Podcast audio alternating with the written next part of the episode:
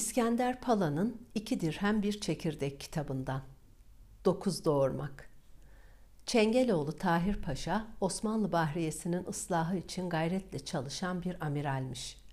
Kaptanı Derya olduğu zaman Bahriye Dairesi Kasımpaşa'da şimdiki Kuzey Saha Deniz Komutanlığı'nın olduğu binadaymış. Padişahın emriyle paşaya Kasımpaşa'nın ve Galata'nın asayişi verilmiş. Zalim ve acımasız, tavizsiz kişiliğiyle tanınan paşa önce fenersiz geceleri sokağa çıkma yasağı getirmiş.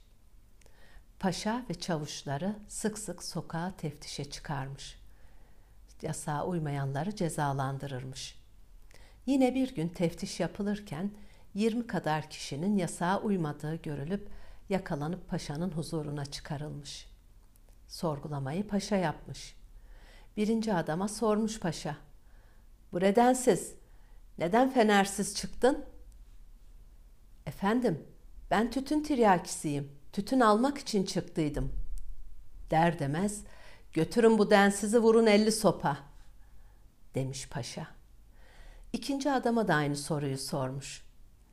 Efendim, ben akşamcıyım. Meyhanede bir iki tek atmazsam uyuyamam.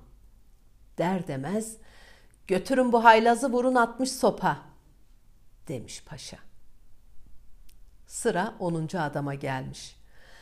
Adama da aynı soruyu sormuş. Adam titreyerek yanıtlamış. Paşa Hazretleri, karım hamileydi. Sancıları başladı. İki sokak aşağıdaki ebeyi çağırmak için çıktım. Feneri gündüz komşuya ödünç vermişler. Malum çavuşlar beni derdest edip huzurunuza getirdi, demiş. Paşa adama inanmış. Yine de emin olmak için görevliyi adamın evine göndermiş kontrol ettirmek için.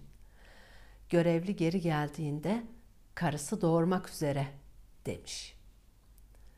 Paşa, söyle karına bir daha olur olmaz gecenin olur olmaz saatinde doğurmasın deyip adamı serbest bırakmış. Adam eve gidip doğruca yatak odasına çıkmış. Ağlayan bebek sesini duyunca rahatlamış. Karısına nasılsın diye sormuş. Karısı, ebeyi çağırmak için gittin, arkadaşlarınla keyif sürüp şimdi gelip bana nasılsın diye utanmadan soruyor musun? demiş. Hanım hanım, sen burada bir tane doğurdun. Ben orada sorgu sırası bana gelene kadar dokuz doğurdum, demiş adam. Dokuz doğurmak deyimi, sonucu merakla beklenen bir işin tedirginliğini anlatmak için kullanılır. Müzik